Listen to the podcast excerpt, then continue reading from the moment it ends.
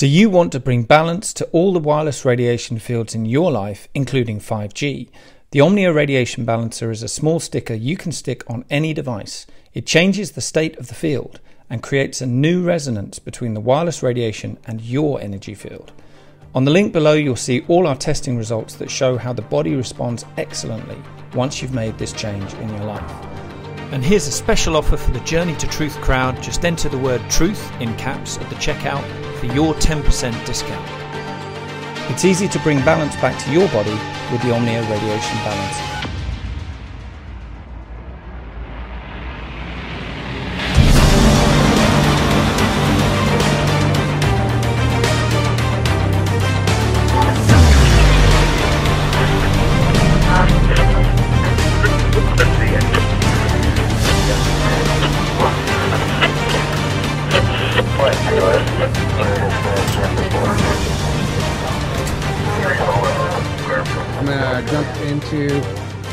Actually, let me redo that because I don't want to do that first. Um, Take two. take two. Hey guys, welcome back. Uh, before we get started this week, I want to go over the conference and a few other things. So, and a little disclaimer as well, uh, just because it seems to be nowadays you're not allowed to share even your experience without people wanting sauce. So, just take all this stuff with a grain of salt and um uh you know you know how this you know how it is. We can't be hard on each other during these times. It's confusing and uh we get a lot of we're getting a lot of uh, heat lately. So um content disclaimer take it with a grain of salt. Uh guys we have our secret space conference next may 2nd through the 5th tickets are available for that now. Tickets are $444. That includes breakfast, lunch, and dinner for four days, 12 speakers, uh, and everything else that we offer. There is a live stream ticket for 111, and that, that comes with a six month downloadable replay. All of that information is at secretspaceconference.info, and that link is below. Um, today, we are joined by our new friend, Sophia Forbes. So um, you guys know who Matthew Mournian is. He's been on the show a few times, and uh, he has his multi-dimensional school. What does he call it? Multi-dimensional school of. The School of Multidimensionality. That's what it is. Okay, so you are a member of that. Well, I'm just a member of the six month program that him and Honora put on. Um, I think it started in April. And so it's just a program to get us started with um, basically just like getting our businesses launched and getting more comfortable with uh, like energy healing work and all of that stuff. And it's been a really amazing progress or process rather. Um, and it's coming to a close. I think this is like a couple of our last sessions uh, within this month and the, the beginning of the next, but it's been incredible. And I've learned a lot about myself and then um, connecting to the others in the group um, has been like a real gift, honestly because it allowed me to tap into um, like oh okay like this stuff really is real and it's not just me uh, experiencing like these this weird shit that i'm experiencing so yeah really cool yeah that, that that is really cool and i was bringing that up because um, the reason you're here is because of matthew he's a friend of ours and uh, he's been in my ear he's like you have to check out this girl sophia she has some incredible cutting edge information um, no one else is talking about this stuff trust me. And I'm like, yeah, okay, I'll check her out. And like a few days go by, hey, did you check her out? And you know, he he wouldn't let it go. But I'm so glad that I that he was persistent because uh, your information is amazing. I did catch both of your videos on YouTube, uh, and the information about Pluto in particular was absolutely fascinating to me.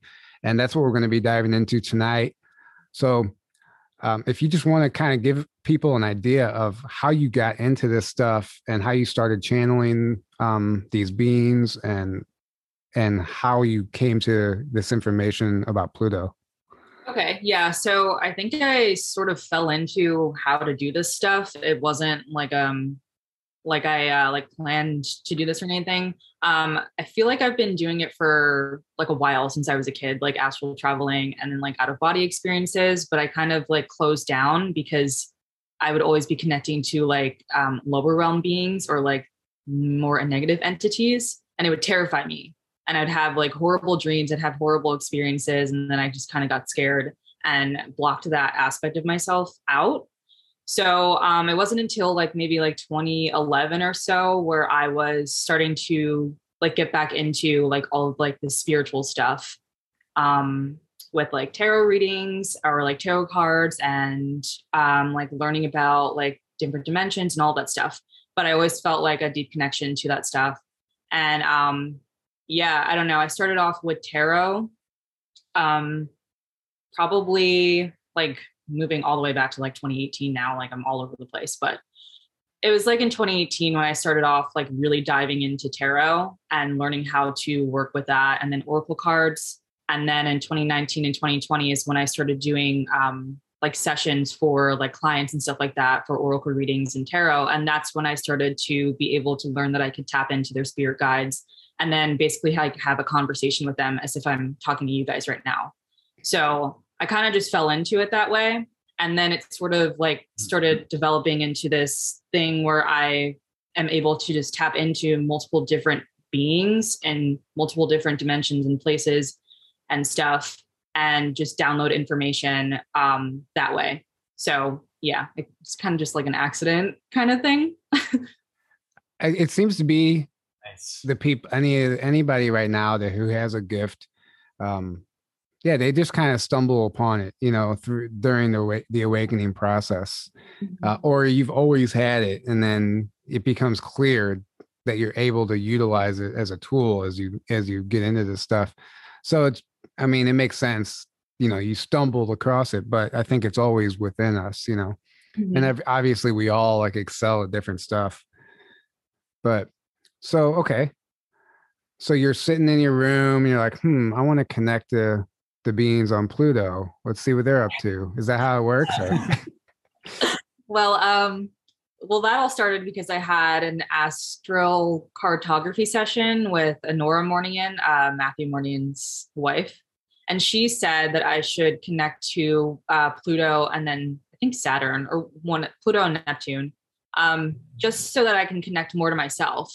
So yeah, it, it, literally was like one night I was like, eh, okay, I'll just like astral travel to Pluto, uh, just a normal night for me. So then hmm. I, I did, and it was really interesting. I honestly wasn't expecting to get all of this information, and it wasn't just for me; it was for other people as well and it was to um, really dive into like the feminine aspect of ourselves and start to heal the feminine aspect of ourselves and tap into our divine feminine essence which is really important for i think everyone right now um, because it's been so um, like shunned and like the feminine has been so quieted and pushed down in society. And i think that the rising of like feminine energy needs to be spoken about more um, but not just in like I'm a feminine or like I'm a feminist or whatever but just like like also like on an energetic stance like really healing those aspects because it's all within us like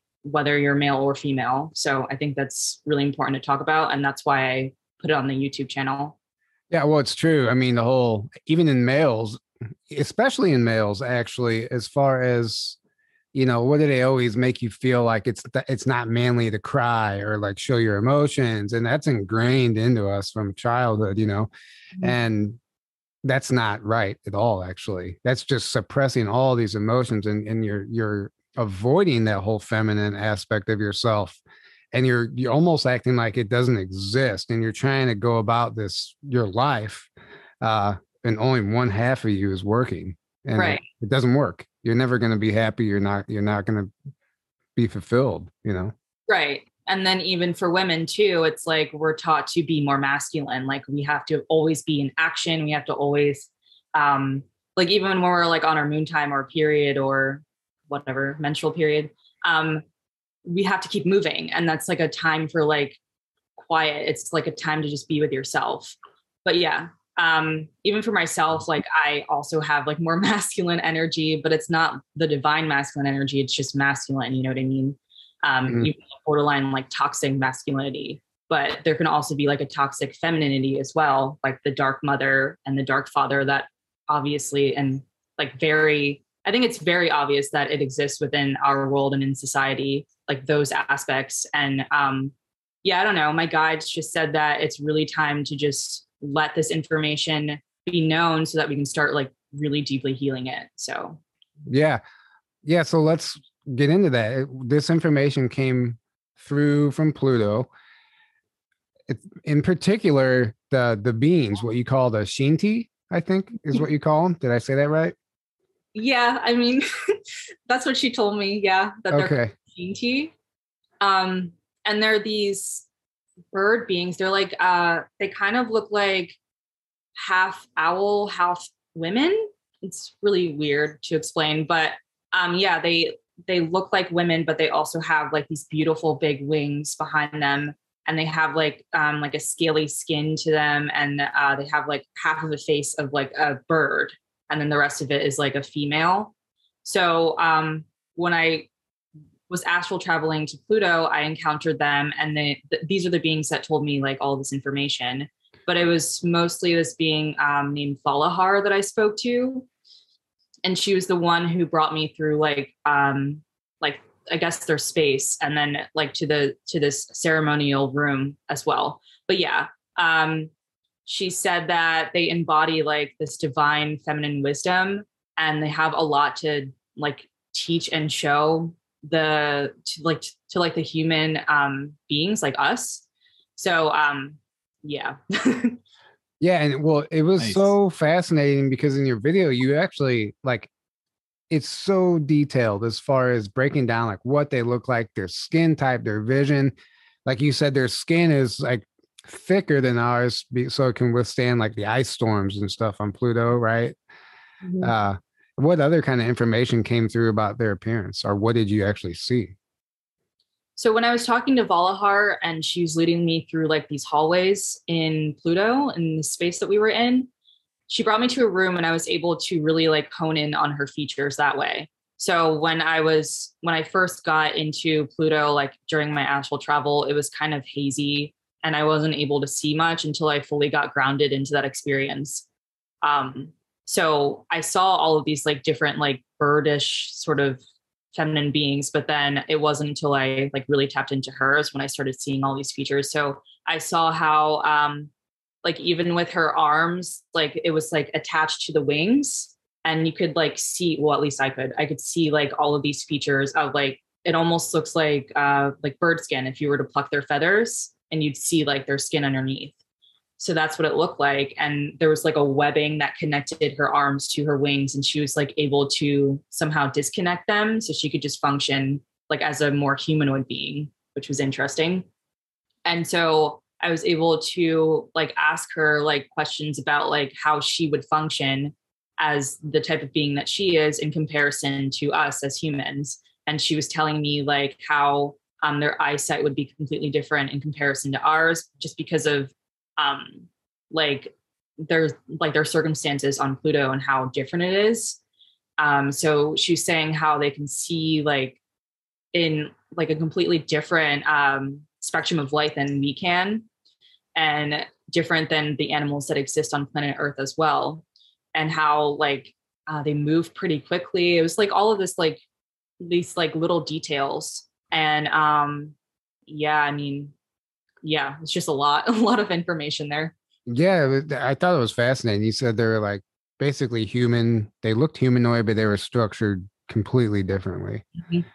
And they had like I think you even mentioned talons like on their feet too. Yeah. So their feet look like our feet but then like toward like for the toes it's like almost like a bird's feet like they have like talons for each toe instead of like toenails it was really interesting and then but also their skin too is like um like that scaly like sort of reptilian kind of skin like towards like the feet kind of like how uh like the birds do for like like on planet earth too like the avians. So really cool. It was really cool.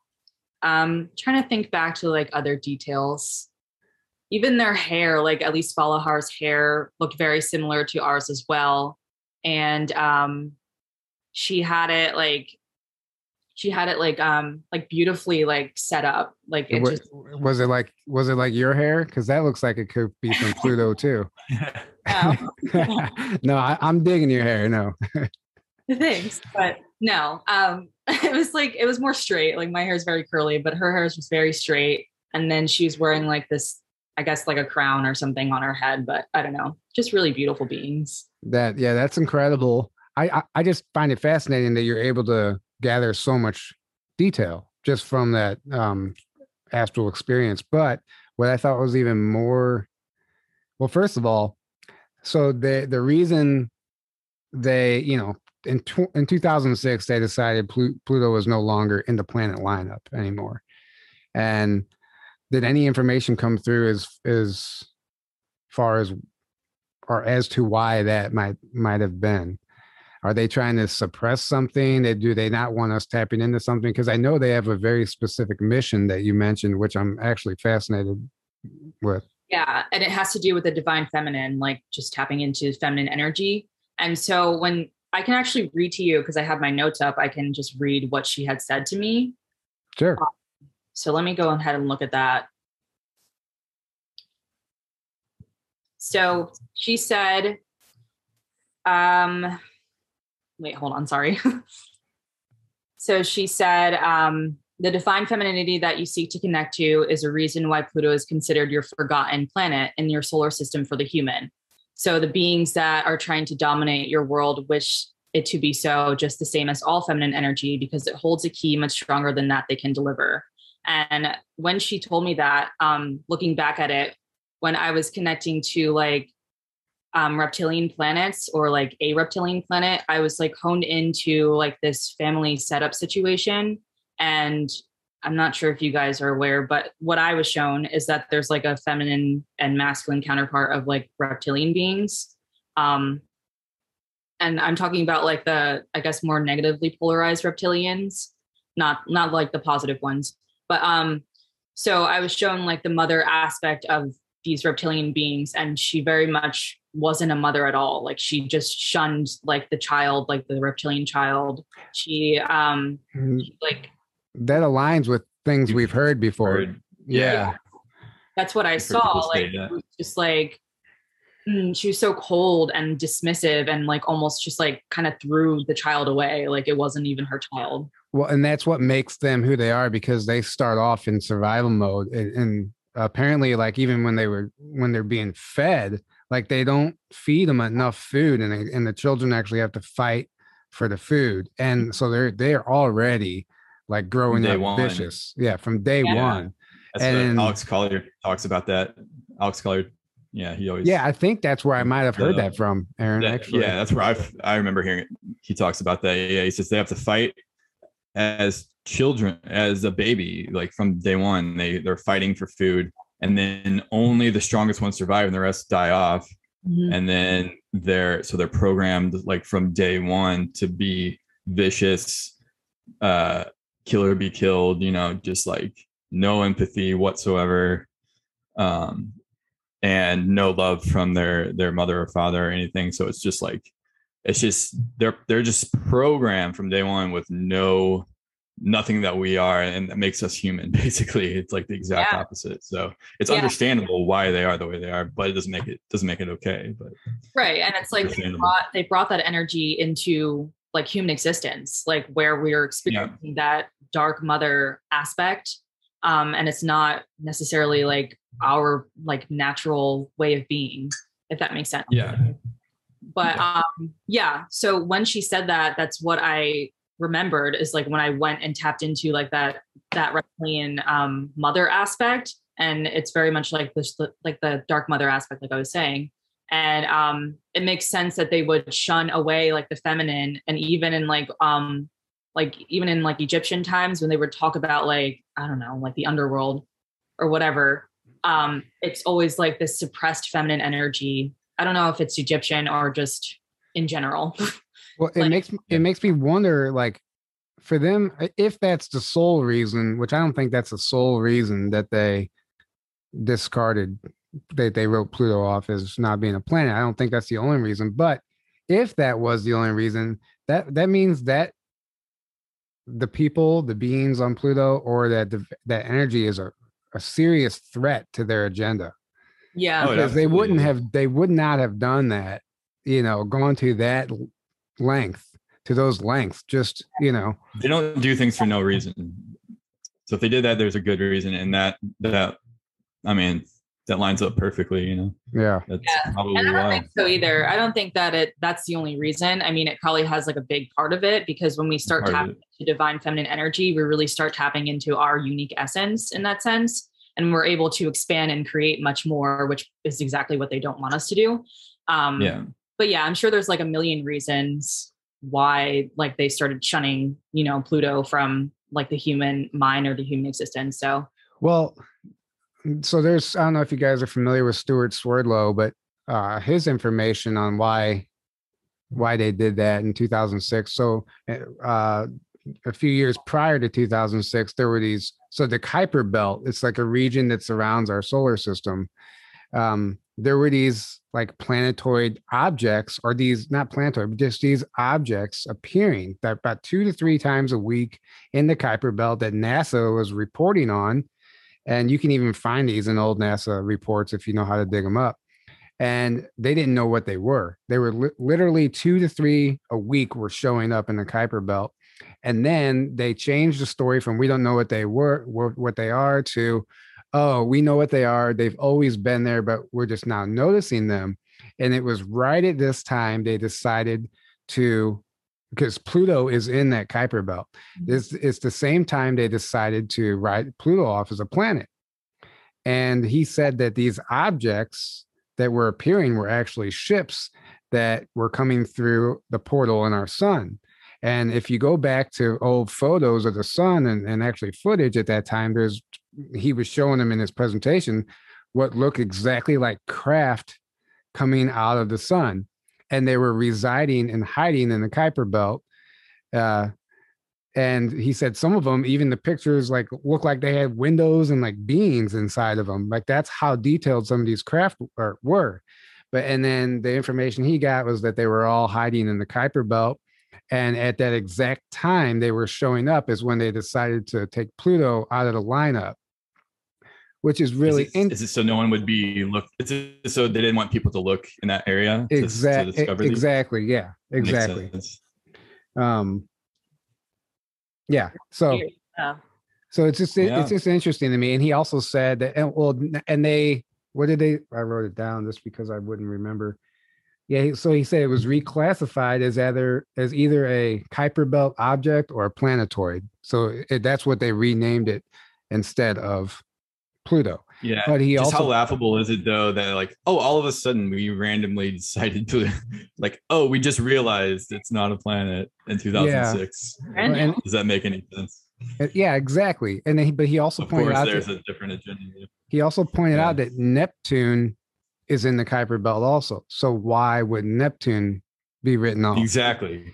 Yeah And- exactly. he he also Why? went on to explain that from his research he sees 13 planets um, which also nasa recognizes but they call them planetoid objects.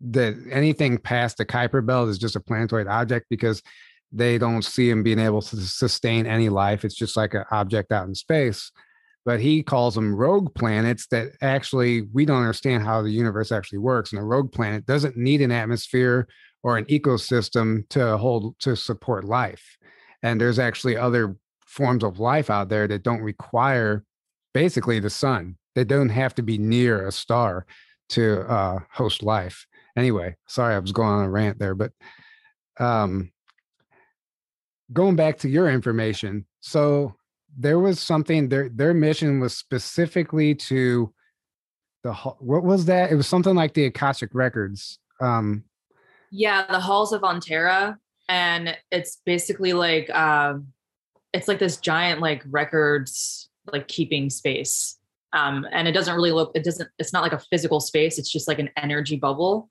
um, where it holds like all of this information on all beings that are created or being created um, in our universe, which is really interesting to learn about. I'd never heard about that before I tapped into that in- information. Um, but I mean, that could also play a part as to why they decided, like, all of a sudden we have to write off Pluto. Um, because maybe I don't know. I don't I don't know why, but so you called the halls of Mantura? yeah, that's what that's what the uh the being said, the halls of Ontera. Antera, and it's like, uh, would you say a record system of all creation or something like that? Yeah. So anything that's being created, like even us, like um, even down to like every strand of DNA, every cell, everything that is within our physical structure or non-physical structure, rather, um, is put into this space, and it's basically like a library or like a records keeping system. And that's something that potentially, if we knew about it, we could tap into it. And yeah, absolutely. And they've been suppressing that more. Yeah. And how, now, how do how does that differ from the Akashic records? So the Akashic records, I believe, um, holds all information on like thought forms, contracts, and um, I guess past lives as well. So I guess the only difference there is that like the the halls of Antera holds information on like the actual body systems and how the bodies will function, um, even if it's like a non-physical body, and what beings are being created at all points in time. So every like like um, you know how like people say like planets or like universes are always being created constantly. Mm-hmm. I think mm-hmm. it's the same, or at least what I was shown. It's like the same thing with like beings, like uh, beings, and then like other like life forms are being created constantly. And then it's just this space that like basically holds like all of the information on how it was created. So have you actually tapped into that at all? No. Or, no. No. No. yeah, oh, that, that's interesting. I'll Not yet. Leave it for somebody else. I think it's fascinating actually because all these people, like all we've ever heard about is the Akashic records. But if there actually is something else to tap into, that changes everything.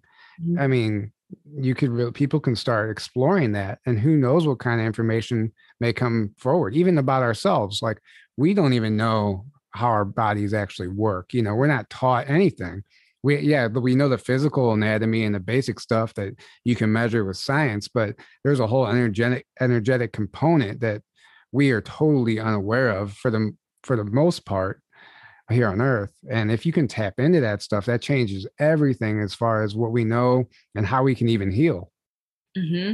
and um, just thinking about it now like maybe that is another aspect as to why they kind of shun pluto in 2006 is so that we don't start tapping into this information because then that would screw up pharmaceutical um, companies and you know like always having to pump pills into people and not actually solving problems but yeah.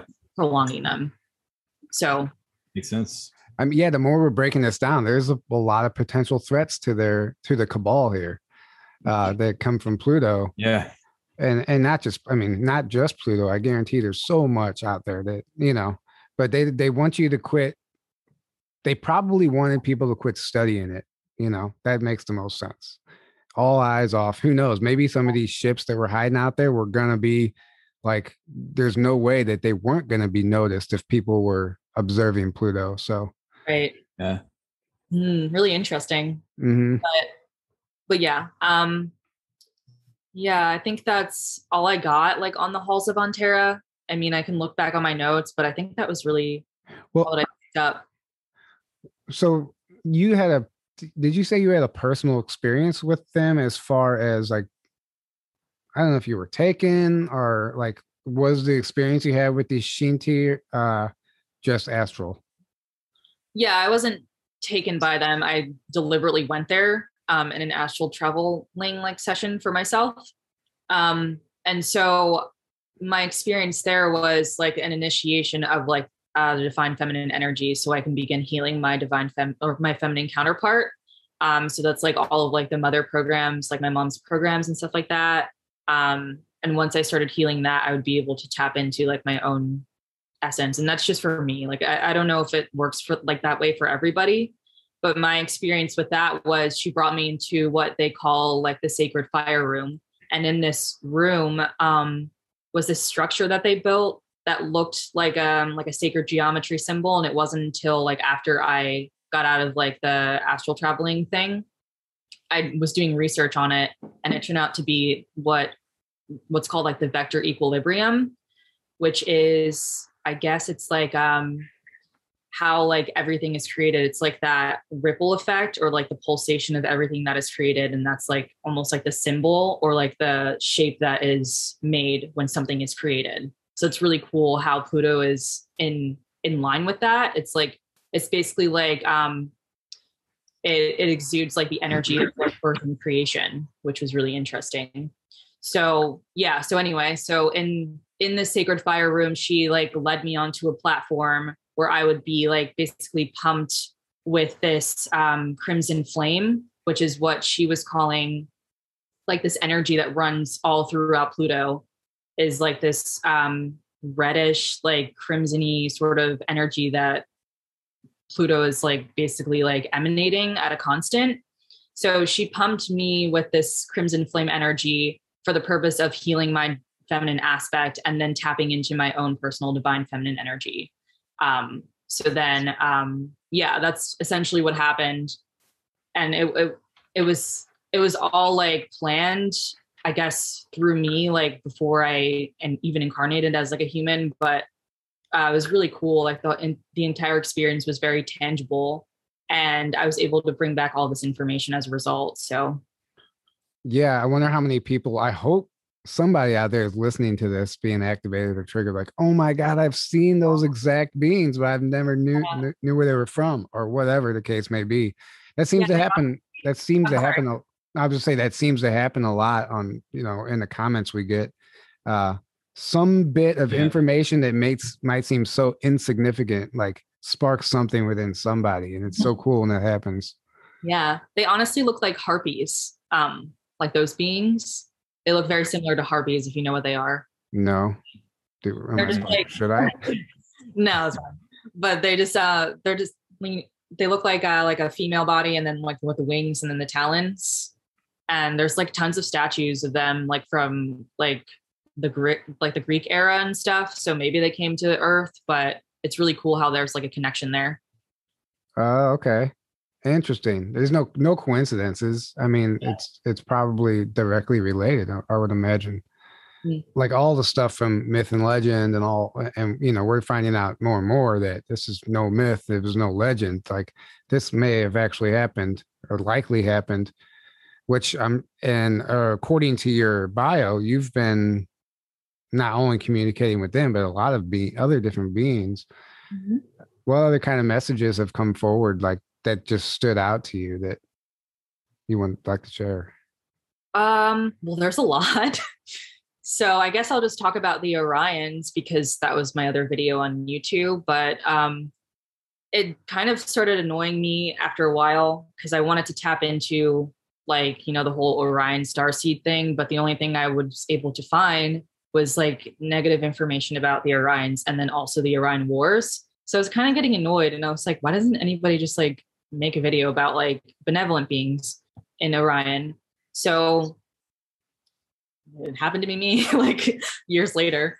But um yeah, so um I usually connect to these humanoid Orion beings and they look literally almost exactly like us besides like their skull, like their head is much bigger and they're like eight feet tall in comparison to us. So um, yeah, they they know a lot about like the human body system and how to heal the human body system as well, which is really cool.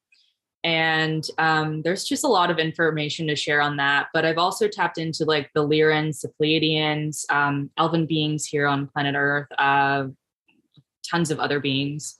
Um, the Lyrans have showed me how to like clear um, energy throughout the subtle bodies and tap into like different subtle aspects of ourselves. And then the Pleiadians, um, I don't really work with them often, but I feel like their energy is like always around us.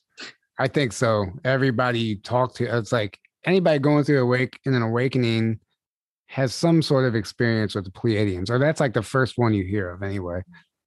Yeah. And so I I talk to the Elvens a lot and they show me like how to do like elven magic. It's really cool. They don't really call it magic or elven magic for that matter. Well, show us. so they show me like silly things. Like I one day I have like one that tags along with me just everywhere, and her name is Leanna. And um, so I asked her how to just clear like water, like how to cleanse water because I had to drink tap water at work. It's just so stupid. So she just showed me, she's like, you can just go like this and visualize like a blue spiral cleansing the water and then it's cleansed. That's literally it. Interesting. I mean, Nice. I, I honestly think that's possible. Like oh yeah. your imagination, if we only knew the power of our imagination, mm-hmm. like like the whole chemtrails, like which I've renamed chemfails now because they don't work anymore. That's nice. I Uh, like it. yeah, chemfails. No, but if you see a chemtrail or a chemfail, you can just put like an imaginary dome up and imagine when the hits the dome, it's like transmuted into love or whatever you want it to be. And then it showers us with love instead of chemicals. And if if I mean, I don't know, you you gotta believe in that stuff for it to work, but I think it can. Yeah. And the more that you play with it, like the more that you tap into like this imagination aspect of you, I think the more tangible it becomes, like the more you're using it. Um, so for me, it's like absolutely like a real thing. But if you're just starting out, it might seem like fuzzy or hazy, and you're like, eh, is it really working? You know what I mean? Well, I I actually tested it one time back when I was in construction. Uh, there was a guy who was feeling he just started getting sick that day at work, and he was feeling like crap. And he was like, "Man, I don't know if I'm going to make it to lunch." And I walked away and I sat there and I was consciously showering him with like healing energy and love and just and whatever he needed, right? And I kept it going for a while. And I guess an hour later, I went. I he was the uh, elevator operator. I went back on the elevator and I was like, "How you feeling?" He's like, "You know, it's the damnedest thing." He goes, "I feel so much better all of a sudden." And he's like, "I, I do. I was ready to go home. I was calling my wife, and I just I feel fine now." Like, and he stayed, and he never got sick. And I don't know if I had anything to do with that, but maybe I did. Maybe it was a coincidence, but Yeah. probably not. I Yeah. don't. Yeah I don't think it was. but it was really cool. Like I felt, and I never told him that I did that. You know, I just let it go Mhm. because I didn't want him to think I was crazy. but Yeah. So, what else uh, did they teach you? the Elvins. Well, They- first of all, where do they reside? Also here on Earth, is it just Um, another dimension that you're tapping into, or Yeah, I get. Yeah, it's like the inner Earth. So you would have to, I guess, enter into another dimension to get there. But um, um, at least for the ones that I talked to, I mean, there's probably other ones that exist other other places. But um, they showed me how to open portals, uh, and then just like bring in like a bunch of like healing energy. So I did that a lot for the space that I live in because it used to be like um really awful like really awful energy in this space. So i just asked one day like how i can clear the energy or cleanse the energy. And so they showed me how to open up a portal and it was just like they do like a lot of things with their hands. So it's just like envisioning like like a portal opening as soon as i do this and so um yeah that's what i did and then they just said envision like golden frequency or golden energy like pouring out of the portal and into the space just to clear the space out. excuse me? So that's another thing that they showed me. You know, what what what I just thought of um that Stewart Swerdlow guy was while while he was talking about the Kuiper belt, he was like an experiment you guys can all do at home if you want to tap into the Kuiper belt and see what's going on there. Is like imagine a gold star tetrahedron in your pineal gland Hmm. while you're meditating, and that's like a doorway into he goes anything you see um while you're trying to do that is stuff that exists within the Kuiper belt region uh, and he was like, uh, "It's a fun experiment. Anybody wants to try it, try it." I've never tried it. I don't even know um, if I'd be able to tap into that or not. But and uh, it could be total bullshit. I don't know. But he he said that, you know. well, you should. That sounds really cool. Yeah. Hmm. Um. So okay, the Orions, you you were able, so you were coming across just like the typical negative information that we were that we're all used to hearing about the Orion groups and stuff, and then There you you, go. y- yeah, you finally came across some benevolent ones, and and how would you describe them? Um, so it's not that I came across them. It's just that uh, people like on YouTube, we're always talking about like the negative aspects of Orion. So I just it was literally like a um like probably earlier this year that I started tapping into like information with the Orions, but I already have Orion guides, so it was pretty. I guess it, it was easier for me in that sense um, because they're already around me. Uh, so, uh, yeah, it, I guess that was the question, right? Like how I tapped into it. yeah, or just what did you discover about them? Because we don't hear much about benevolent anything from Orion or reptilians for that matter. Okay, yeah. Uh, so the Orions are always assisting us like on a daily basis, just like the Pleiadians. So they're really tied into like the human existence, and they have been for like years and years, like probably thousands of years. Um, but so I guess their main focus, at least mine for now, is how to heal the human body um, from like disease and just like imbalances and stuff like that. So they have showed me like a lot of different tips and tricks working with like a blue light energy and like um like these uh like different shapes and all these things um and tapping into the human body system and really like clearing cleansing that energy but i noticed that um a lot of people like humans who are tied into orion energy have this trait where they are um they either eat like very healthy they're always like aligned with their body somehow um and they they have like a knack for like really healing the body. Like Matthew, he's really tied into mm, Orion energy.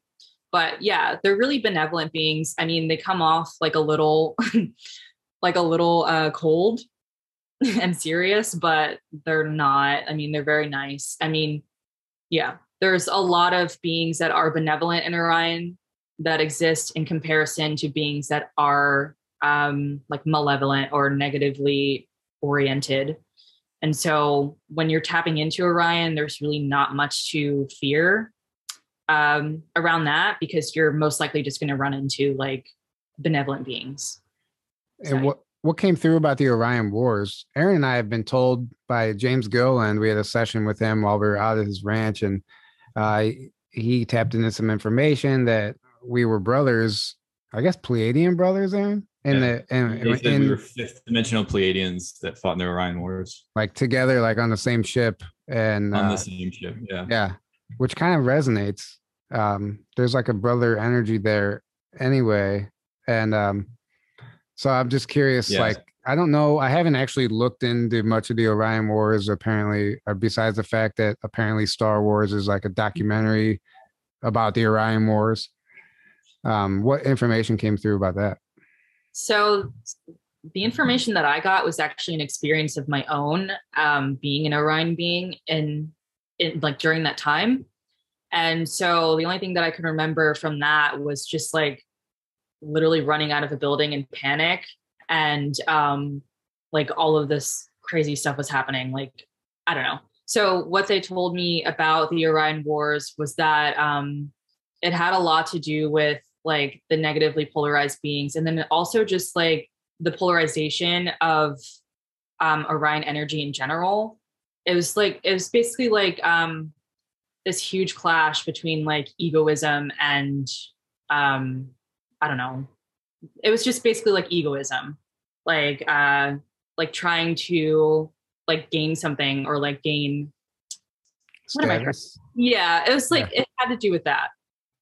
So yeah. So um that's really like most of the information that i got and i honestly don't remember like all the information that i've read about the orion wars but what my guides have told me was that it was just really uncomfortable and like heartbreaking for like basically all orions that exist because it wasn't really stemming from um, just the orions like the orion beings it was stemming from like the negatively polarized beings that are stationed in Orion. So they're not even Orion. They're like other beings from I've like, heard that. Yeah. Too. Yeah, I've heard that too. They they set up in Orion, but they're not actually from there originally. They just kind of like hijacked it essentially or are a part of it. And then they set up shop there and and then they went out from there.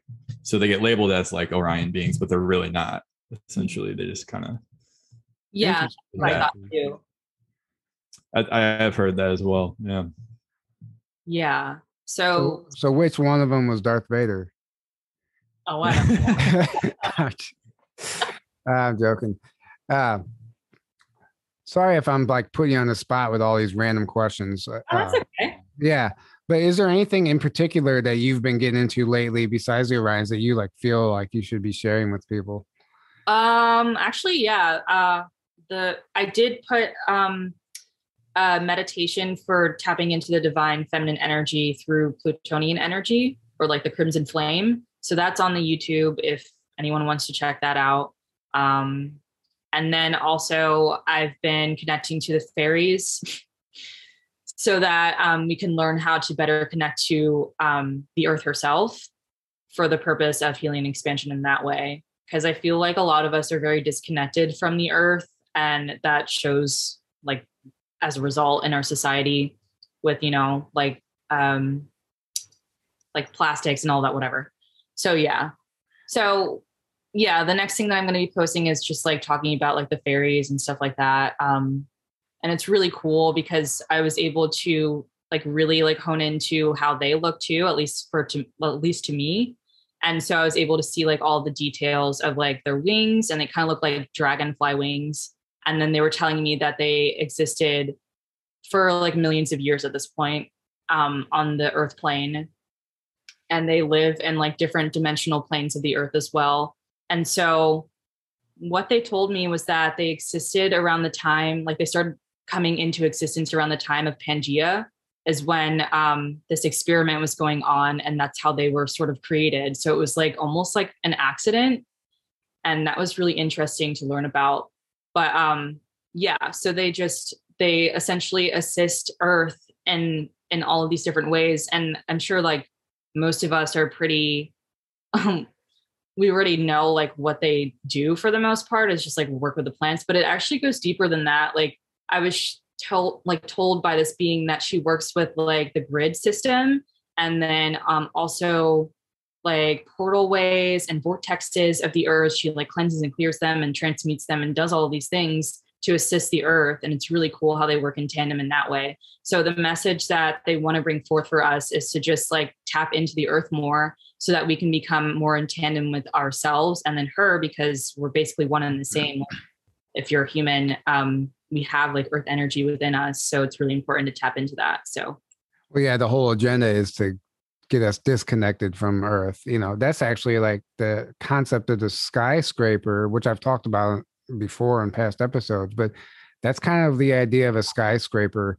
It keeps us away from Earth and it also represents the class system. You know, you got the middle class, the basement, uh, no one wants to be there.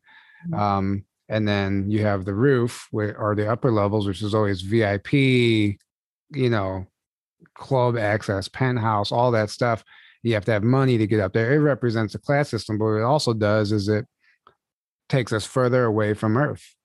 Mm-hmm. And Yeah. we're, you know, and that's where all these people living in cities on top of each other. concrete city. I was gonna say, it just just our cities in general. They're concrete jungles that are, Yeah. there's like no nature basically at all. You know, you're you're completely disconnected from nature and the earth. Mhm. People are walking around with just shoes with rubber soles. You know, shoes like you're not grounding. So you know, if we can walk around barefoot more and, and actually connect with the earth and ground, uh, get out in nature just in general more like. But that's all the things. That's why they try to. cr- They want us all crammed in cities. One to be disconnected from the earth.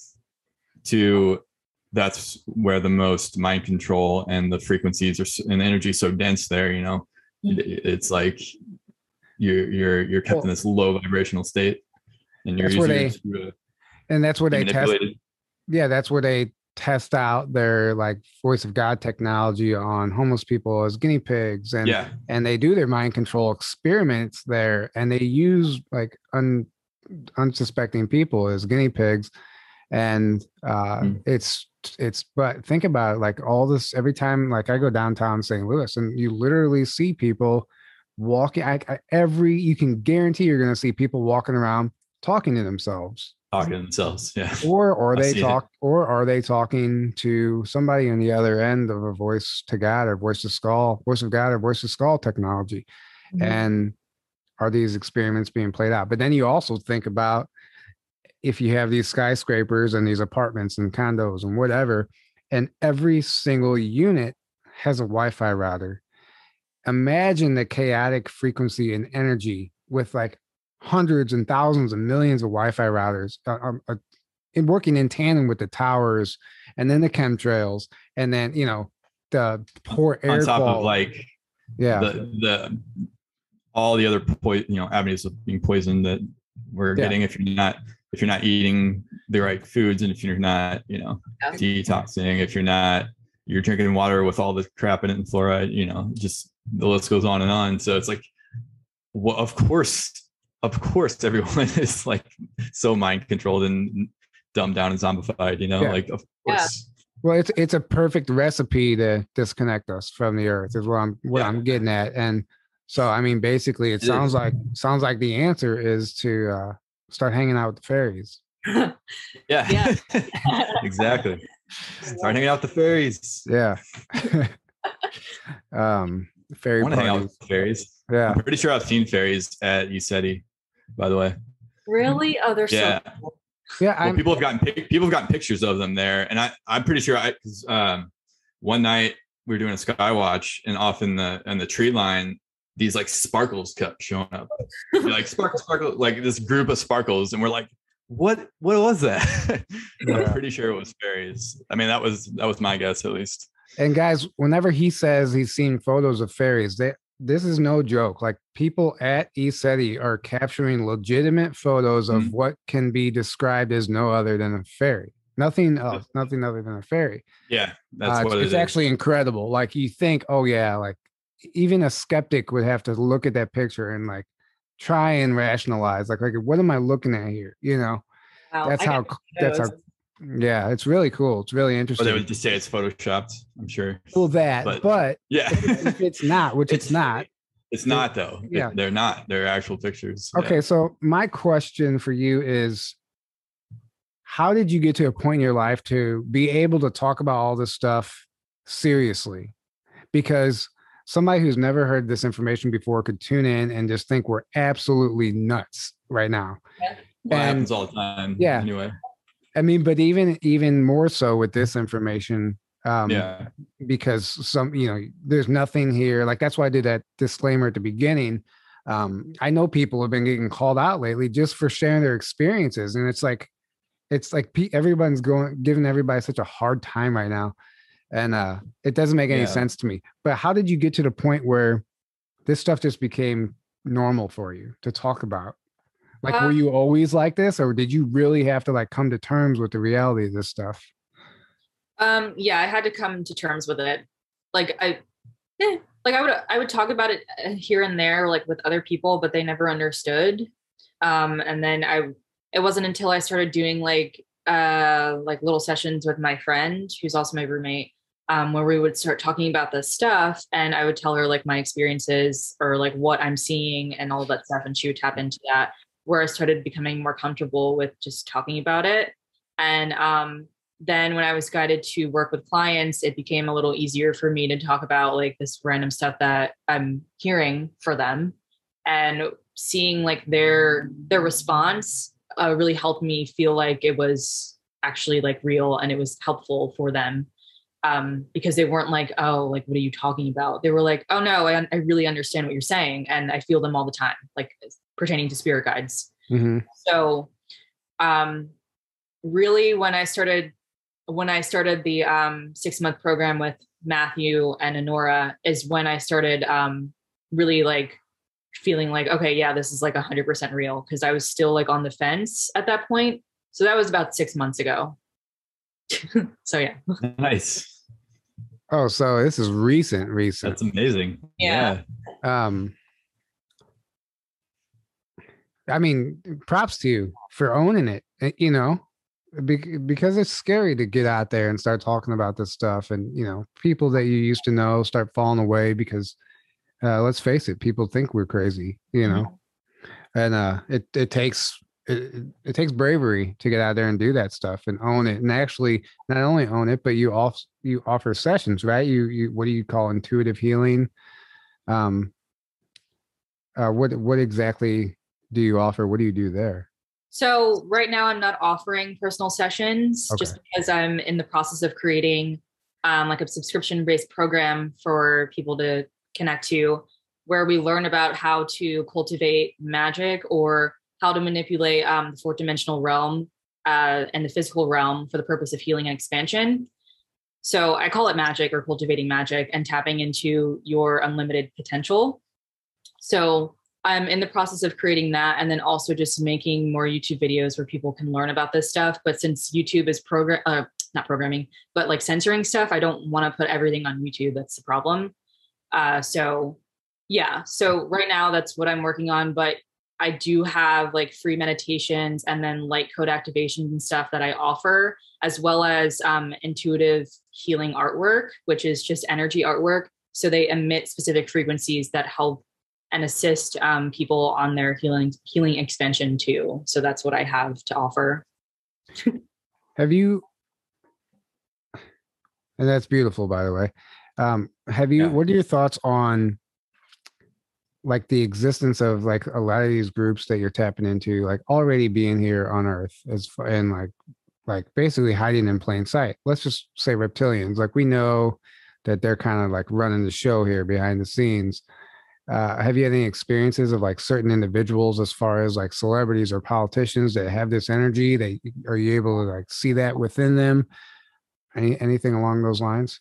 Yeah especially with politicians i see a lot of reptilian energy influencing them but I don't I don't think that they're like reptilians in like human skin, at least not for all of them. I think that it's like kind of like a hive mind that they're tapped into and it's just like downloads of information or rather like um like their consciousness or like conscious understanding of like morality is like pushed to the side and it's just like this reptilian sort of entity or thought forms and stuff like that that's being downloaded into their into them so, I mean, that's what I've witnessed. I'm sure maybe, I'm sure there's like other politicians or beings that are little literal reptilians and they like shapeshift and stuff. But I haven't experienced like or witnessed that like when I'm watching them. Um, I, I mean, I, I don't doubt it, but there's certain ones that their eyes. I don't know if you've ever seen the videos with the eyes turn into slits, like oh, a like a reptilian. Yeah, I mean, I've seen unless the videos are manipulated. Uh, no, yeah, well, I've, I've, some yeah. of them are not manipulated. So some you, of them definitely, I don't think. Are, yeah, um, I've, I've seen certain politicians. Yeah, yeah that doesn't that happen at all. well, yeah, uh, loyal to the foil, who we just had on. Um, I forgot she she she went down this hole, and there's like she found tons of videos where it's celebrities, even news anchors and stuff, where news you catch them. Too, yeah and it's like in a live news broadcast it's like not any type of photoshopped anything and you you see like their eyes literally for a second like first for of all they have the double yeah. they have the double pupil so they are the double eyelids so they blink this way mm-hmm. and this way one goes sideways yeah yeah the one goes sideways and that happens and you see the slit appear just for a brief second when you slow it down it's it's literally undeniable but you see, we see this within like a lot of pop stars like Miley Cyrus and um, just so many people, you know. You mm-hmm. think that's like literal shape, like them shape shifting, or is it like some sort of weird energy transfer? That's what I don't know. Like I, I don't actually know. Like be there's something uh, there's something going on. are on they there. born into a bloodline that just has so much reptilian dna in it that this is just part of them or i've also heard a theory that they actually um, have the choice, or maybe they're blackmailed into like altering their DNA to become more reptilian. And there's ways to do that. And that makes sense. And so some of these celebrities who, let's just say Miley Cyrus, let's just say she sold her soul unknowingly by signing a contract. That's what happens. And when you sign that contract, you're, you're signing your soul away, essentially. And they might be mm-hmm. altering her DNA at that point to become more reptilian and maybe it like one of the physical signs is the eye slit if you get yeah. to a certain point. This is all theory and speculations i don't know. No that's crazy. That sounds really plausible though. Yeah. Mm. so it definitely I, does i feel like some of these people even strive to be more reptilian you know? Yeah no i can definitely see that. Weird yeah. Yeah i don't know. I, I don't know uh, and i've heard um like certain people, David Wilcock's one of them, where he said he met this guy, and as soon as he shook his hand, he saw his face like not physically, but he got like in his mind's eye turned into a reptilian face. Mhm. So it's like uh it was either so he, what he thinks is like that guy wasn't like a physical reptilian, but he had it was either a reptilian like controlling him or like um somehow his consciousness was yeah so like he got like the flash of of a reptilian when he right he said like right when he shook his hands he got it and he like freaked him out and he jumped back. And the guy goes did you like did you like that? He said uh and he was like freaked out about it yeah. So so there's also that going on.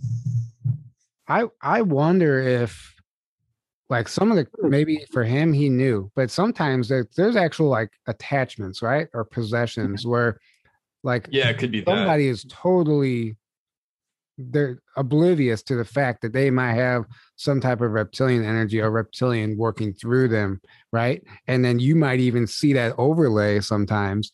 And that poor person, let's just say, who is totally um, unaware of it, is now being seen as an evil person because people are tapping into this reptilian energy that might not even be their own, you know. And Oh, yeah. maybe, maybe some of sure these people, going on too.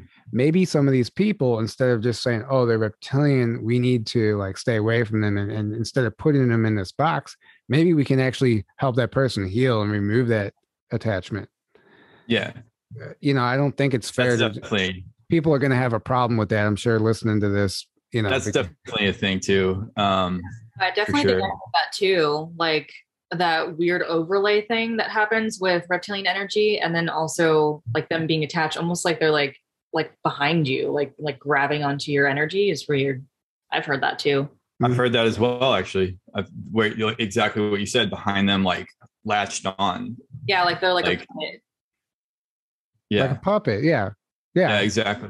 yeah and and so and think about you know i i know for a fact that after my mom died something came in and was working through me. I didn't i didn't know it at the time until like five years later when i started going through my awakening slowly and i and i stumbled across reiki and uh, i found out that i had like something attached to me that finally was removed after like three sessions. But when it was finally removed i had to go through a whole um identity i had like an identity crisis basically I had to go through a path of self discovery. I didn't know who I was anymore. Like I didn't, I, I all of these like negative and toxic habits, drinking, drugs, whatever. Uh, I didn't realize wasn't me. Like there was something else there causing those cravings and causing me to be the person I was. And then it was gone after after the session. And then I had to like learn how to walk again, basically. But Mhm. how many people out there are have something attached to them that they are totally unaware of that they don't know and then they might not even be bad people because i don't think it's always there i think like the way it was described to me is like they hang out and let's just say you decide you want to rob a bank then that negative energy comes in and helps you do it right like they help give you ideas and like and like help you pull off this nefarious act and or if you wanted Yeah. to go out drinking you know they're gonna like influence you yeah basically like you were um allowing yourself to be a match to that energy, like to that entity's frequency. Yeah, So you're basically lo- uh, lowering your frequency to become in line with theirs, so that they can Mhm. then, like grab a hold to your energy or like in- influence you in that way. exactly. Yeah, but Exactly, someti- which is why it's so important to not be in that state. Yeah, And, and I uh, think that to like raise when I'm doing healing work, um, uh, my guides usually tell me that like even if it isn't like that, like you're not making a decision to, um, I guess lower your frequency in a sense. You could just have like a subconscious program running within you that allows you to be a match to like all of these different entities. Um, so, for example, like yeah, have a lot of like a shame program or um, something like that, you'll be oh yeah, frequency like in the same uh, vibrational frequency as an entity that vibrates on the frequency of shame. And so then Mhm. they're able to tap into your energetic field as a result. Hmm exactly. exactly, yeah. exactly. that's a great way to put Until it. you heal that, and then once you heal it, right you're no longer a match, and then they, yeah. Well and that's why people when they, as soon as they heal, they're like, oh my god, it feels like a weight was lit. And it's like well yeah they probably had all these like entities that were literally feeding off of that and tapping into that like you said and then suddenly that's all that all goes away as soon as you heal. Yeah so yeah and then it's also like um like everything in your reality is like a reflection of you right? So this being Yeah. is also a reflection of you. So if you just face that aspect of yourself again it's it'll just dissolve but sometimes when you have Mhm. like an entity like attached to it in that sense it can be harder to start dissolving like that frequency until you um confront the actual entity itself then you can like Oh, yeah. deep into like that um emotional program that's that attracted it in the first place at least Mhm. that's how it's um, worked for me um, was approaching like the entity first and i always like i always approach them with um, love and understanding I, i'm not like get the fuck out of here i'm always like yeah. I approach them with like openness and understanding because it's just a frequency and it's also like um, we feel that too. So you know what i mean? So um, yeah. yeah and then that's how i'm just able to like dissolve the entity or like transmute it or if it doesn't want to be transmuted then it can just go on to the next person or thing or whatever. Um but yeah then then then um at that point i'm able to tap into like the actual program and then dissolve it from there or heal it from there Yeah, and I, th- I think beautiful. everyone has their own modalities because some people are like, "No, I do not consent. Get the fuck out of here," and maybe that way works for them. It's, He- he- yeah You know, but you can do that and not in you're not doing it in anger or hatred you're doing it in just protecting yourself. Mhm. yeah Yeah. like resolve i guess is a good word you know like Yeah. you're stepping into your sovereignty and you're doing it from love it's just very it's just very much like staying up for myself you know yeah it's Um, really cool how how like most of us do pretty much the same thing in different ways but yeah i don't know Well, exactly. Well, yeah going back to like you're talking about me, like frequency matching, and like you're in a shame frequency, and a, and an entity comes in and matches that or whatever. Uh, in my case, in particular, was the way it was described to me when my mother passed. When any when we lose a loved one, something so significant like that, um, and we're in this like grieving process, and we're in this state. It's like our aura was fractured, right? And there's like this uh, this sense of vulnerability there, and these entities just like wait for that moment, wait for people to get to that moment, and like once that aura is fractured, it's like a spotlight, and that's when something jumps in, and they're just like You waiting for that stuff. target Yeah. yeah So Yeah. am I- Mhm. they're almost starved because they're not they believe that they're separate from source and it's like um they're not tapping into like that frequency like of um flow you know what i mean so it's like they're starved and they have to like feed off of something to get nourishment Yeah. a hundred percent. Yeah. And that's what Laura Van Tyne always talks about. Like when they're existing, like outside of this dimension and stuff, sometimes they they're trapped too. And you can be. It's not just that we need to get rid of them because like they become somebody else's problem. They she what she does is crosses them over, and like you know they they can't come back then you know this they they're not going to bother anybody else her job is like crossing them over and that's what she recommends to do every every time. Yeah. where her whole thing is if you don't then sometimes they can even be sometimes that soul that entity whatever um they hijack like the reincarnation process and they'll like they'll come into a brand new born baby. They'll incarnate. They'll yeah. incarnate and so instead of us just like oh not my problem anymore i'm protected like cross them over and clear up that fourth dimension so we get less and less and less of that yeah that's really interesting Yeah. Um, we're actually going to have her back on in a few weeks to go over some of this new information in her new book. So that, I'm looking forward to that. what else? Talking about frequencies. Um, like each one of these beings, right? So what is a dimension? It's just a different frequency.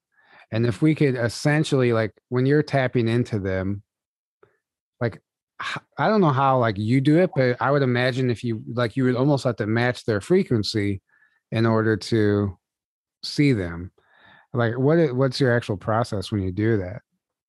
Um, like how I tap into like just any beings. Yeah. I mean, is it like just simply like just imagining a, a chord or what do you do?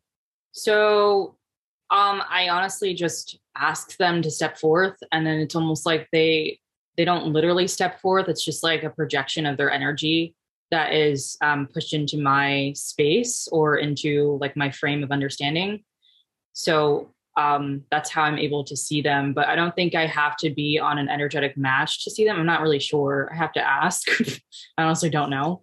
But um, yeah, the only thing that they've shared with me is that it's like they're like projecting their like how they look, like their literal being into like my space. So it's not that they're literally there and they have to be like a match or a frequency to me. It's just a literal projection, like on a like a screen. I got you. Yeah. And I do think it works both ways though, because that's like how time travel and space travel works. Like every point in time and space has its own frequency. And and when you match that frequency, no two things could be existing at the same frequency. It's impossible. And when they do, well, not impossible, but I take that back. It's not impossible. But when you do match, when you do match a specific frequency, you connect with it and you actually travel there. And mm-hmm. that's like the secret to time travel, apparently. Like it's really that simple. You just have to figure out how to, like, you can find a point in space and time that you want to go to, figure out that frequency, match that frequency, and you're automatically connected. And if you have the technology, you get you can get there. Do you think that's the same with like astral traveling or bilocation and stuff? Is that like the same?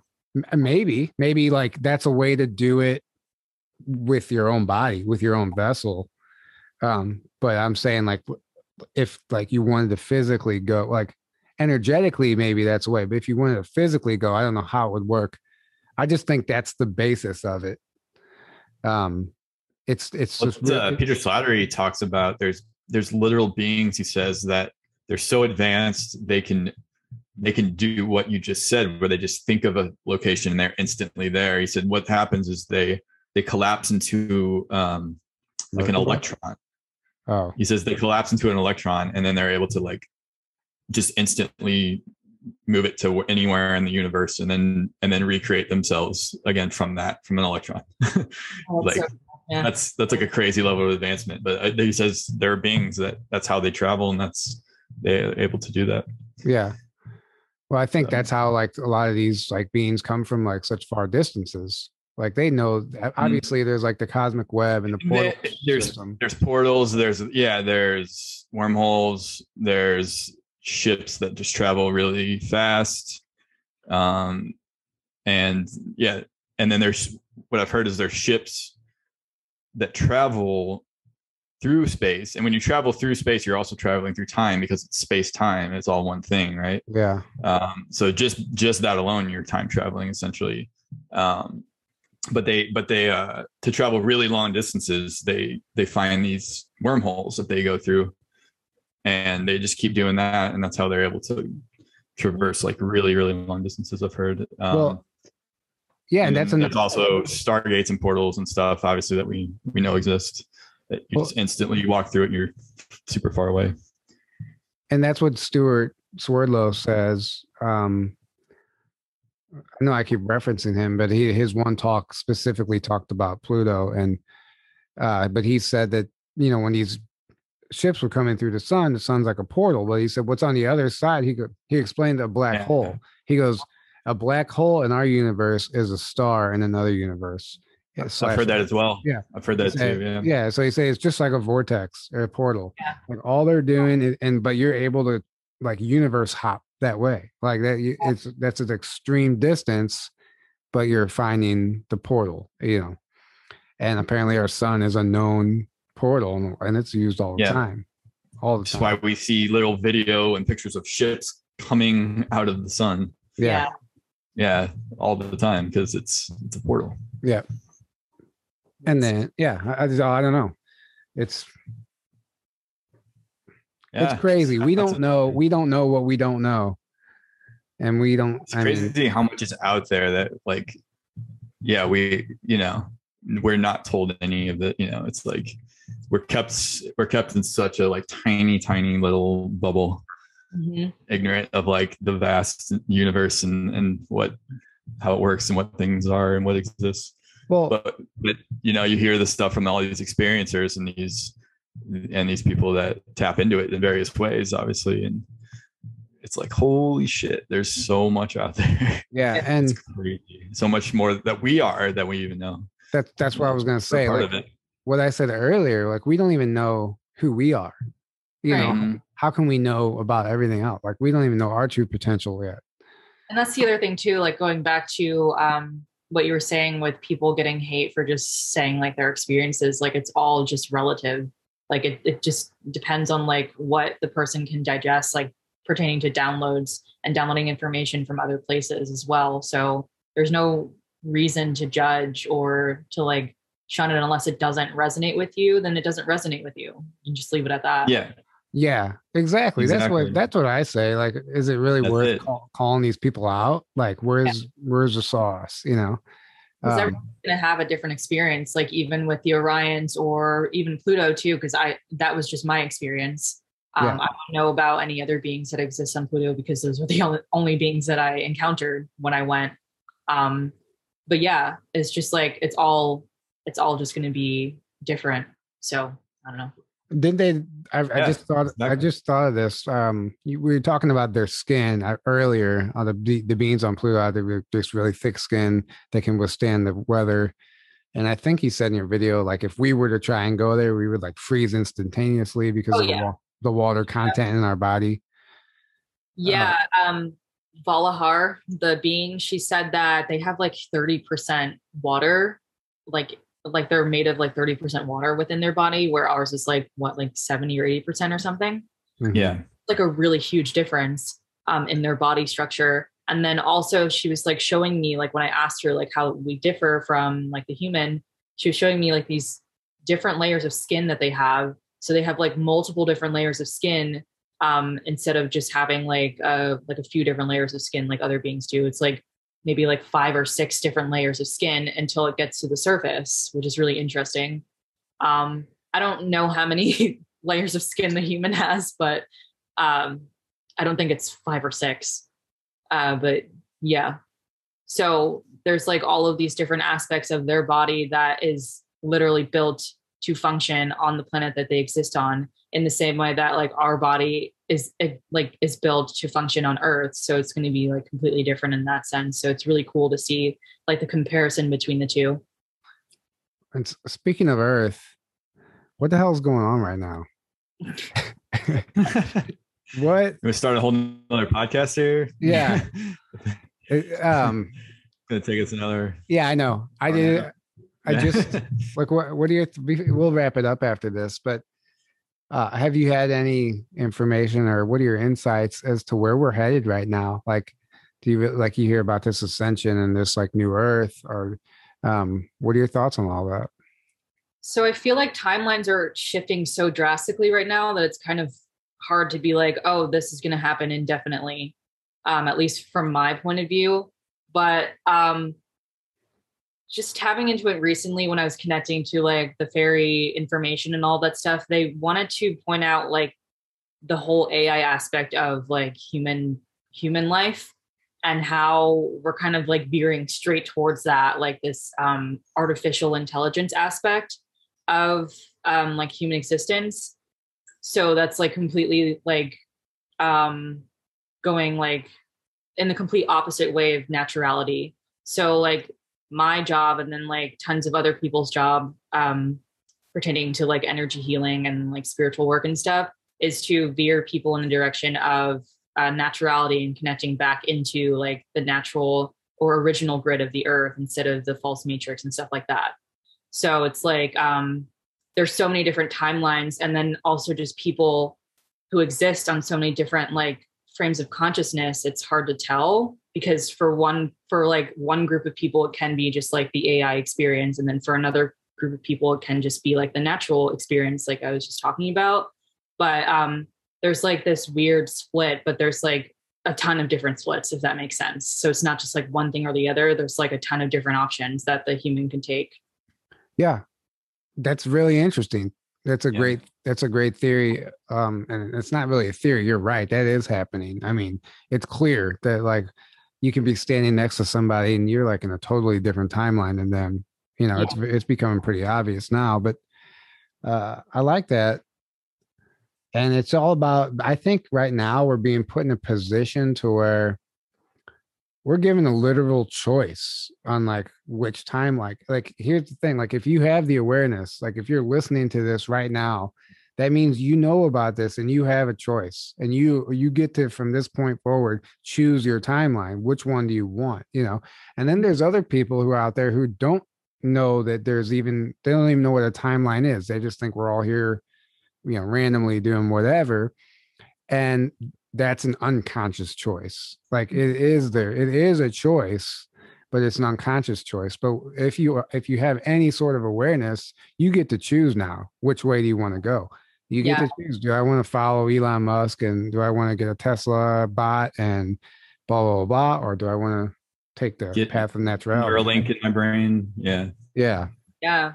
And so uh, I feel like neither of which is right or wrong because it's like no matter what, the earth is going to keep raising in frequency because that is her plan as of right now is to shift in frequency. So that's literally what she's doing, like as we speak. Um, so regardless, the human is going to have to adjust to that, or it's just going to, I, I don't know, I don't necessarily know what's going to happen, but it's it like regardless, the human uh, society or like human human life in general has to ascend. So you can like make the choice for AI or you can make the choice for naturality, and that would be your choice in the moment. But regardless, way down the line, um, we're all going to be ascending. so yeah Yeah, i agree like earth isn't going backwards like gaia terra whatever you want to call her is ascending with Mhm. us mhm. and with one can't happen without the other like we it work we work in tandem basically and uh yeah i don't like you said one way isn't right one way isn't wrong but one way might get you a little further you know yeah. yeah Yeah, it's well to me, it's like the ones that are ready, like us, you know, we're gonna be ascending now. And then the ones that aren't, maybe they're gonna have to I don't know, there's different theory, you know, they're gonna go to a different planet that stays in 3D for however many thousands of years, and then eventually they're gonna ascend. Or uh but if there's if they're not on a soul level ready for that, you know, then then they're not. They have they need more time and experience in the 3D to make sense, you know. And we can kind of, like you said, that goes along with the split. We see all these people that just like they're so in this low vibrational programmed state, and that's just where they're at on a soul level. You know, they're they're not awakening, and then you have this big awakening going on. We're living proof of that, you know. So it's like there's this big, big split happening, and uh yeah it's almost like is it's like a is it timeline split? That's that's my theory it's a timeline split where uh those of us that are on the ascending timeline we're gonna however it's gonna play out you know it's we're gonna have the ascension and and moving into this golden age and moving into the, the new earth. And then the ones that are on the level where they need those 3d experiences still they're going to be experiencing that but it's just like a timeline split and it's that's all it is it's not necessarily like good or bad. It's just at they're at different we're at different levels, different Absolutely. Yeah. journeys. here's here's the question if just because you're aware does that mean you're ready I would say so, um, because um, and I think we touched on this earlier, like in the in the discussion, is like uh, people who come across this information, they'll literally think that we're crazy. They're, um, I think that's a level of unawareness because they're not tapping into like um, like the understanding of the universe or like even contemplation contemplations of the universe. They kind of just want to stay in their own bubble. So Yeah. even with that though, I feel like even like if you're a type of person that's listening to this information and you're like, oh God, they're crazy. I feel like listening to the information regardless is somehow going to like activate something within you. And then it puts you like in a different space to then open yourself up to more information like this and open yourself up to uh, expansion on a spiritual level. So I don't know, it could Yeah. be like multiple different things, but Yeah. Mhm. Yeah. Well, in my mind, it's like the ones that are ready to be activated. It's like we're listening to this is like the seed being planted, and and then it, it act, they activate. You know, it triggers that. But the Mhm. ones that aren't, no matter how much you talk to them about this stuff, maybe you're you're planting the seed, but it's just not going. It's not ready to grow yet. It's not ready to activate, right. and they're they're just gonna the rest of their life or however long they're gonna like. That's just crazy, you know. Or I'm not interested at all, in, you know Yeah. Yeah. and and then spiritual growth doesn't happen you know at all but i could be wrong you know maybe i, I could you know i'm open Yeah. to every possibility obviously i hope i hope we all make it obviously but They, yeah.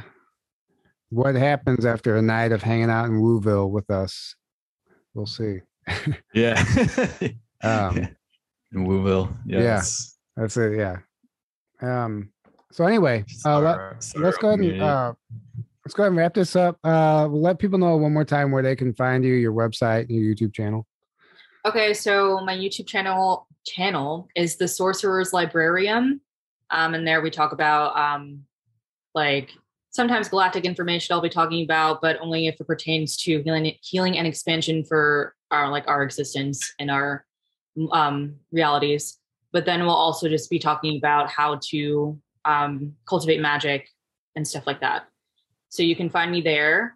Um, my website is blackfoxintuitive.com and then my Instagram is Sophia E Forbes. So yeah. All right, and we'll put all that in the description below. And what does your website offer Beautiful. as of right now? So I have free meditations um, and also free light work activations or light code activations um, that better attune you to like your chakras and clear your chakras and stuff like that. Um, and then I also uh, offer like the intuitive healing artwork and stuff like that, um, where you entrain with the frequency and it just allows you to be in a healing space for your expansion as well. I'm pretty sure you covered that earlier. I just wanted you to repeat it for. um, no, that sounds great. Thank you so much for coming on and doing this. It was a lot of fun. Um, Yeah. we covered all. We were all over the place. I know, but it was uh, it was some good stuff, and we finished with a good message. I think so. Um, any last words before we wrap this up?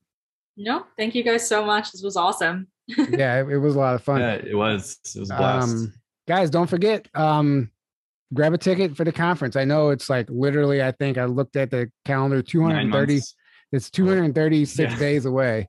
So it's a long time. I know this, it's not until next May, but, uh, tickets are selling. So if you, if you want to come grab a ticket, get a room and come hang out with us, it's going to be, uh, you know, we tried to plan it out far enough out. Hopefully travel isn't an issue by then. And hopefully things, you know, the dust is settling. Who knows? It's impossible to predict, but hopefully it's a good time where people are able to come out. Um, but yeah, it's going to be a lot of fun. Uh, secretspaceconference.info. That link is below. You can find out all the information there. Um, and uh, yeah, check that out. Um, Omnia Radiation Balancer, um, guys, it's a patch that you put on your phone, any radiating device. It harmonizes the frequency into something that's turning out to uh, actually be beneficial.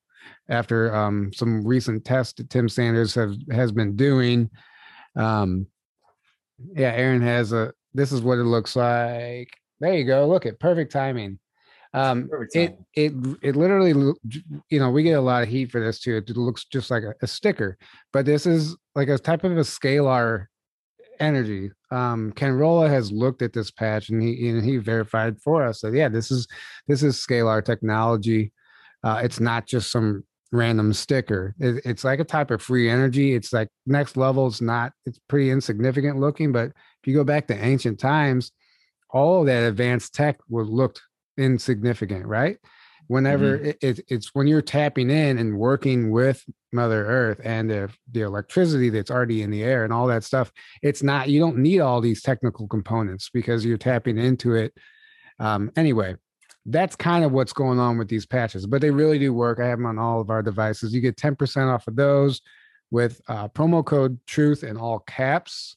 That link is below. If you're looking for a new CBD, Hopewell Farm CBD is some awesome stuff. Actually, they're going to be at the conference um, with all their products. If you guys want to uh, check those out and test them out, it's going to be. Uh, I'm excited to actually meet them for the first time in person, also. But um, if you want uh, 10% off of Hopewell Farm products. Journey to Truth 10 gets you 10% off. Free shipping over $200 or more on the website. They have crypto payment options and veteran discounts, which is really cool. So, uh, not many places are, not many, I don't know if there's any other CBDs that you can purchase with crypto right now, but uh, that's a really cool, that's a really, really cool option. And then obviously, uh, Teespring, 15% off all that merch with promo code CGI Joe. And uh, we have a new shirt. Um, the Secret Space Conference official t shirt is on there now if you want to grab that and show up in style for the conference. That's what I put on the website. show up in style. Nice. Uh, anyway, I think that's it, guys. Um, thank you guys for the donations. Thank you for the, uh, the moderators out there um, keeping things in Yes, check in the chat. guys. Yeah. Uh, and I think that's it. Um, good night, everybody, and we will see you next time.